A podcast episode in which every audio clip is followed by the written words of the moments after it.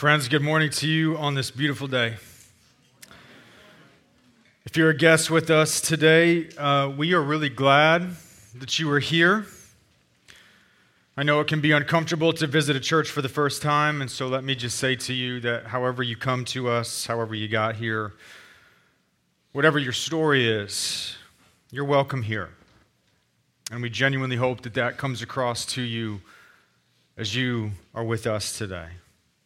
You found us on a day that's a different service than usual, like Pastor Mark said earlier, because today we are installing a new pastor that's joining our pastoral team, Ryan Swindle, our pastoral intern who started 12 years ago at this church as a member of this church. And now today he's becoming a pastor of this church. Today's an exciting day for many reasons and for many people. Ken and Molly, I know it's exciting for you. I know there were some difficult times in those teenage years when your son was trying to make all the wrong decisions that he possibly could. And you probably never thought that one day you'd be sitting at his ordination service as he dedicated his life to ministry. But Jesus has been good to him, and he's been good to you. Mac and Deborah, I know you are watching online from Virginia, and we wish that you could be with us. I know it's an exciting day for the both of you, and how far these two kids have come, and where the Lord has brought them. And I can also only imagine how your prayer life increased all those years ago increased exponentially when your daughter introduced you to her fiance after their two week courtship. Especially when that young man probably looked like he could barely hold down a part time job.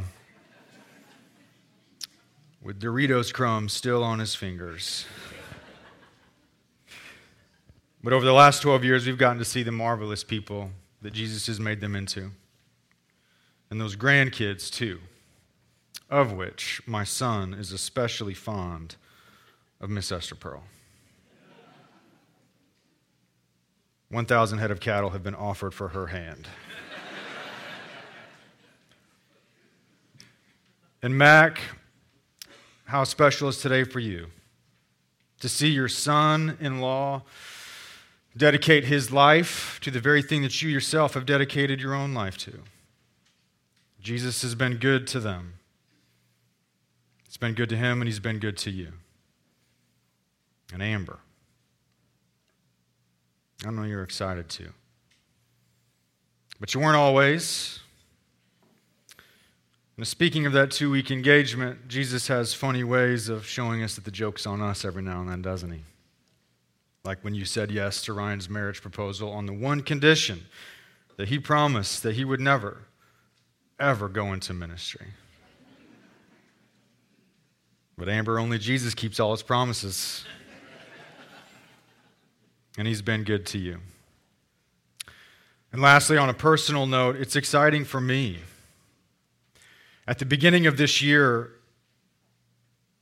we moved our offices across the street out of this building to the one at 303 and as I was packing up all of my stuff, I came across a piece of paper I hadn't seen in a couple of years.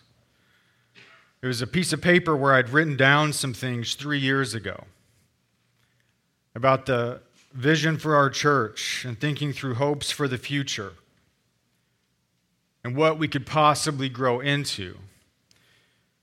And I smiled when I saw it because part of what I wrote down included a couple of additions. I wrote Ryan Swindle slash care pastor, and Ricky Allegretto slash discipleship pastor. And at the time, we were deep, deep into COVID, and that future felt so far away with all that would have to happen in order for us to get there. And yet today, here we are. Jesus has been good to us too. And it's customary in installation services to preach a sermon that is catered to the moment. but also to preach one that's on a passage that's meaningful and significant to the one being ordained. So a while back, I texted Ryan and I asked him to give me a few passages for what he would like me to consider preaching on. And a little bit later, he sends me back a list of uh, a few passages, and so I said thanks. But then shortly after that, the jokes started coming in hot. He texted, How about something from the Song of Solomon? That's a good one. Then how about, you know, Ehud and Eglon? Okay. So a story about one of the judges killing a foreign king while he's using the toilet. Another good one. And then finally, he texted, How about just using a passage with the word dung in it? Friends, I'm not for sure what we've gotten ourselves into at this point. And just this week, he also texted me, Fly, Eagles, fly. like I said, insubordinate and churlish. So, friends, next week I'm excited that Ryan will begin a new sermon series on Leviticus. it will last one year during the duration of me and Mark's sabbatical. The passage is Ezekiel 34 that we're going to consider this morning. It's a passage about shepherding. It's about bad shepherds, and it tells about a good shepherd. Ezekiel was a prophet while Israel was living in exile. And It's a strange and mysterious book. It's a book that stands between two moments. It occupies a place in the biblical story where it points back to all of Israel's failures, but it also points forward at the same time. Because Ezekiel is a book where God gives his vision for the future. And it's where he talks about a valley of dry bones being brought to life by the power of a mysterious wind that can raise the dead. It's where he gives a vision of a new temple that bends the imagination and tells about the glory of God that would come to fill it and the sound of his coming being like the sound of a tidal wave that could swallow the cosmos. It's also where God tells about one who was to come a good shepherd who would come to find his sheep and bring them home. In Ezekiel 34, God tells Ezekiel to prophesy to the shepherds of Israel because Israel had a leadership problem. In fact, Israel always had a leadership problem. When it says shepherd, it's not talking about shepherds. It's talking about Israel's corrupt prophets, priests, and kings. He's addressing the entirety of the corrupt system of Israel's leadership of his people because they're all in on it together. Because power does what power does power protects power and God is not happy. He says, Son of man, prophesy against the shepherds of Israel. Prophesy and say to them, Ah, shepherds of Israel who have been feeding yourselves. Should not shepherds feed the sheep? You eat the fat, you clothe yourselves with wool, you slaughter the fat ones, but you do not feed the sheep. The weak you have not strengthened the sick you have not healed, the injured you have not bound up, the strayed you have not brought back, the lost you have not sought, and with force and harshness you have ruled them. So they were scattered because there was no shepherd. My sheep were scattered over all the face of the earth, with none to search or seek for them. God is not happy because Israel's leaders operated in a way that was completely counter to the system that God had established to govern the life of his people. God intended for Israel, his people, his flock, to be a kingdom of peace, justice, equity, goodness, fairness, and holiness. And that system was the law that God had laid out in the Pentateuch. And the foundation of that system, the one thing that all of it was built upon, was love. Love. The entirety of the law is summarized in the two great commandments to love the Lord your God with all your heart, soul, mind, and strength, and to love your neighbor as yourself. To seek their good no differently than you would seek your own. And this was all so that Israel's life together would be a reflection, it would reveal the character and nature of God to the world. So that the world would look upon them and say and marvel, Who is your God? Yet Israel's shepherds decided to go a different way. Century after century, they ruled over God's people out of love for self rather than a love for neighbor, and God is not happy. He says, You don't feed the sheep because you're too busy stuffing your own mouth. You don't strengthen the weak. You don't heal the sick. You don't bind up the injured. You don't bring back the strayed. You don't seek the lost. You just leave them in all of their devastation. And you heap more of it upon them. You are everything that I am not. And God gives a vivid picture of what these shepherds are actually doing to the sheep. He says, You eat the fat, you clothe yourself with the wool you slaughter them in order to have it. But, friends, remember the metaphor. These sheep are not sheep, these sheep are God's people. And what God is describing is how these shepherds are consuming the sheep says, You are consuming them and slaughtering them for your own gain, and you rule over them with force and harshness and abusive power. You are everything I am not. You are just like Pharaoh. So, since you are so hungry, I will feed you. I will feed you just like I fed him. I will feed you in justice, and I will deliver my people from you. Hard words and shepherds beware. But then God gives a beautiful promise. He says, Therefore, I myself will search for my lost sheep. I myself will rescue them from their fear. And I will look for them and find them in all of the places that they've run to. I will gather them and give them a home. I will feed them on the mountain heights. I will give them rest because I myself will be the shepherd of my sheep. I will seek the lost. I will bring back the strayed. I will bind up the injured, and I will strengthen the weak. Behold the heart of God. One who searches, one who finds, one who heals, one who lifts up, from distress and gives rest. I myself will be the shepherd of my people. This is Jesus talking about himself, pointing forward to when he will take on flesh and make good on his word, that I myself will be the shepherd of my people. But if we dig a little bit deeper, let's just explore that metaphor for a second.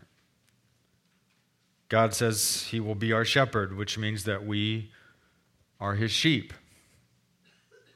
Now, let's be honest, there are far more flatter, flattering animals to be symbolized by.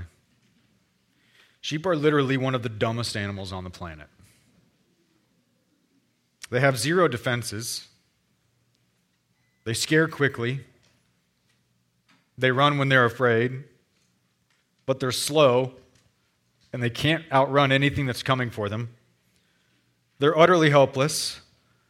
And sheep can literally be staring at their own pen, yet not be able to find a way back in it. They cannot figure out the way they should go. They have to be led. Certainly not a flattering metaphor, is it? But let it sink in. Let it sink in because once it does, it shows the sweetness and the beauty of our shepherd. Because if you think about it, sheep have literally nothing to offer the shepherd. They don't make for great companions like a dog. They have nothing to offer other than maybe some wool and some lamb chops. They're so easily overpowered and taken advantage of, and they require a tremendous amount of work and constant attention just to keep them alive. But therein lies the beauty. Because when God describes how he will be the shepherd of his people, do you not hear all that he longs to do for them? It wasn't to fleece them or to slaughter them and consume the fat. No, he wants to gather them so they could dwell in safety.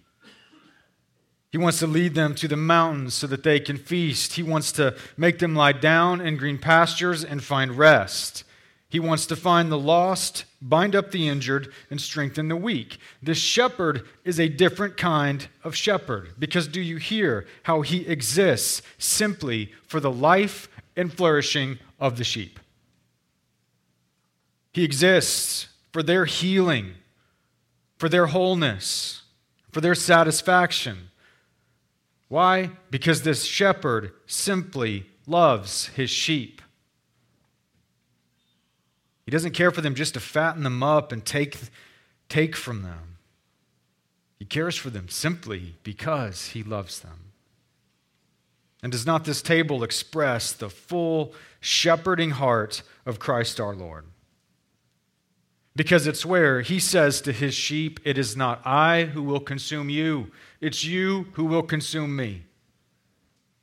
I lay down my life for my sheep so that you may live and have life to the full. Behold the heart of God. Behold our shepherd. I want to use this passage to express three things. First, what does Ryan's installation mean for us as a church? And the vision we have for what we want to be. Why was Ryan's name written down on that piece of paper all those years ago? It's because we want to be a church that displays the heart of God for his people. We've grown over these last few years. Jesus has given us increase. And because of that, it is so easy to lose sight. It's easy to start chasing numbers. It's easy to start focusing on programs instead of people. It's easy to feel disconnected and to fade away and be forgotten about. It's easy to take resources and build something bigger and better and brighter. It's easy to start treating the church like it's a machine and we forget that it's a ministry. And Ryan's call is because the leadership of this church wants to display the shepherding heart of Christ to the world and to you. But ultimately in the same manner that God displayed it to us, not from a distance, but through the incarnation of Christ, Jesus taking on flesh, entering into this world, the shepherd coming to find his sheep, the shepherd who came close to bind up wounds and heal and restore and bring home. This shepherd comes face to face. And it's easy in our modern online digital world, to forget that. As though God's priorities for his people changed once we got electricity and an internet connection. To where a pastor just becomes a distant talking head or a high functioning church executive with lots of charisma that never sits with the mourner, weeps at a funeral, or darkens a hospital door, or preaches on Ezekiel 34. As we've grown as a church, my capacity has not grown with it. And Mark's hasn't either. Decisions had to be made to think through the type of church that we wanted to be and to prioritize the shepherding ministry of Christ. Because if we don't choose to invest in it, then it, my friends, it will never happen. And as care pastor, Ryan will seek those in distress. those going through difficult times, to find the mourner and the sufferer, to visit the lonely and the shut in, and to be a friend to the friendless. And to be clear, his position is not because we are outsourcing all of this to Ryan. No. Part of his role is to facilitate and coordinate a shepherding ministry of care that involves all of the elders and all of the pastors of this church, so that together Jesus might be delighted to walk among us and make us look more like him. We want Jesus to bless this church. That's easy to say, but with what? What does that even mean? Well, for us, we want Jesus to bless us with the desires of his heart, not ours.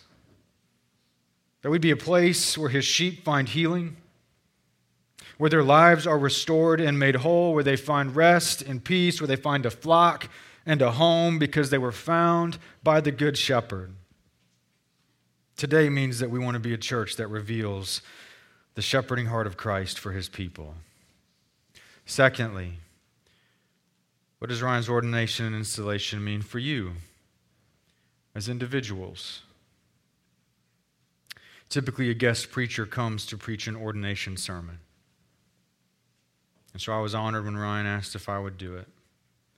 But admittedly, it's also a little bit strange and slightly awkward for reasons you may not expect, because you have to speak to the very real relationship between a pastor and his people. And so, since I'm included by extension, it's just sometimes easier if an objective voice comes in and speaks into it.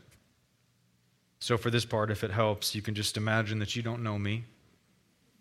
And I'm just a guest, guest preacher this morning, coming to you from Holy Smoke Presbyterian Church from the island of Kauai.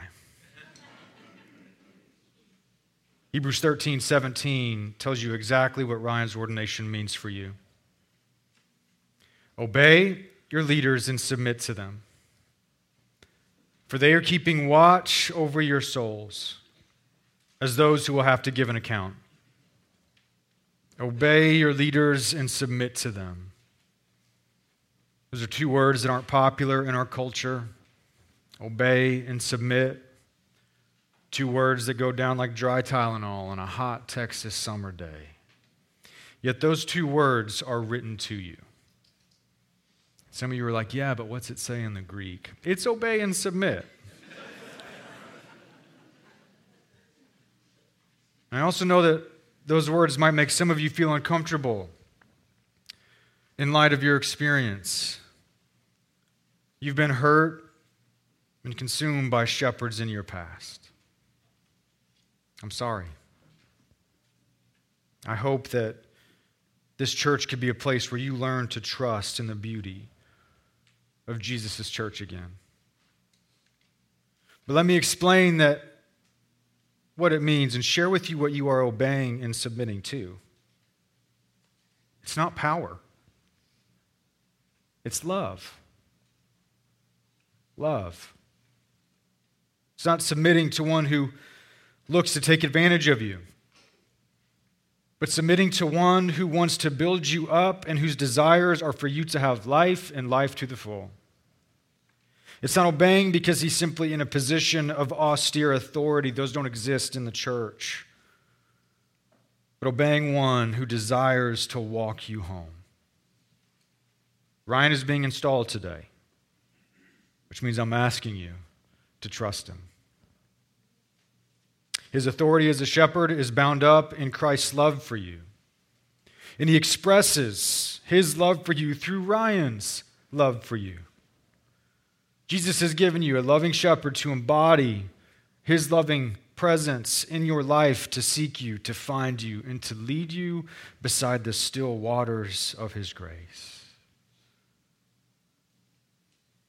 So let Ezekiel 34 shape how you understand the vows that Ryan will make today to love you with the word, to love you in prayer, to love you in sacrifice, to love you in service, to love you in suffering, to love you on your best days and in your darkest hours, to love you with encouragement, to love you with exhortation and hard words, and most importantly, to love you with Jesus as one who will one day stand before him and give an account for your soul. It's not about power, it's about love. And lastly, Ryan. What does today mean for you? It means many things. Mark will deliver your charge in a moment, but I do want to say two things from Ezekiel 34 as you begin a new life today. The first is this you're supposed to be here. You're supposed to be here. I remember when you walked out of that meeting with Sonny Jean years ago, and you told me, I want to go to seminary. I want to be a pastor. My first thought, honestly, was I thought you were joking. And then when I realized you weren't, my second thought was, Does Amber know about this? but here you are today. And so, again, you are supposed to be here. It's an exciting day, but it can also be a somber day. Because there's part of you that perhaps might feel like an imposter, like you're wearing your dad's suit. And one day everyone's going to find that out. Today won't be the first day that that shows up. So I'd invite you to remember your life. Take its whole course and its shape into consideration. And remember this that you would never have chosen this course unless you were found. Jesus came looking for you, and he found you. And he will find you over and over again. You are being installed today, and I'm asking you to trust him. The second thing is that sooner or later, you are going to find yourself tired and weary. Your tank is going to be empty, and you will feel like you have absolutely nothing to offer the person standing right in front of you. Because you've got a target on your back now. And some days you will feel it emptied, exhausted, and dry to your bones. And someone very important to me said something that I won't ever forget when I was in that very season myself. He said, Find the suffering. Find the suffering in the life of whoever it is that's standing in front of you and enter into that. Because when you feel empty, your impulse is to try and run away from it, but run towards it. I said, honestly, that feels like the last thing I want to do. Why? He said, find the suffering. Because that is exactly where you will find Jesus yourself. So, Ryan, my friend, my brother, find the suffering and do not stop. It will be so counterintuitive to how you feel in those moments. Yet, where else do you expect to find this man of sorrows, acquainted with grief? The original man in black. Because when you find the suffering, you are joining in the mission of the great shepherd. And you will find that when your resources come to an end, his do not. He'll fill your eyes with new tears, he'll fill your mouth with new words and He'll fill your heart with new love. And you'll find that He's leading you down the very road He's called you to lead others. Jesus has been good to you, and He will be again. So, Ryan, my friend, as we close, we did this for a nunth in India at his ordination, and I thought that we would do the same for you at yours. Because I want the collective unified, affirming voice of your church family to be the last thing that you hear and ringing in your ears before you take your vows. So, Redeemer Rockwall, if you agree with me and Pastor Mark and the leadership of this church, that Ryan has proven himself as one who is called, and you receive him today as your pastor, then can I get an amen? Amen. amen for the glory of Christ and the life of the world. Let's pray. Lord Jesus, our great shepherd, kind and compassionate, merciful and abounding in steadfast love, you have watched over us all of these days, all of these years, and all of these moments. We thank you for the story that you've written here at this church. We thank you that you love us, you guide us, you find us when we run, you find us in our fear, you find us in our brokenness, and your desire, desires to heal and renew and restore. By your grace, would you make us a church that reveals your shepherding heart to the world? For why else do we gather? Why else should we come if it is not all built on the promise that you desire to dwell with your people, to find them, and to draw them unto yourself? We ask that you would bless us so that we might be a blessing unto the world. We ask all this in the name of Christ our Lord. And all God's people said, Amen.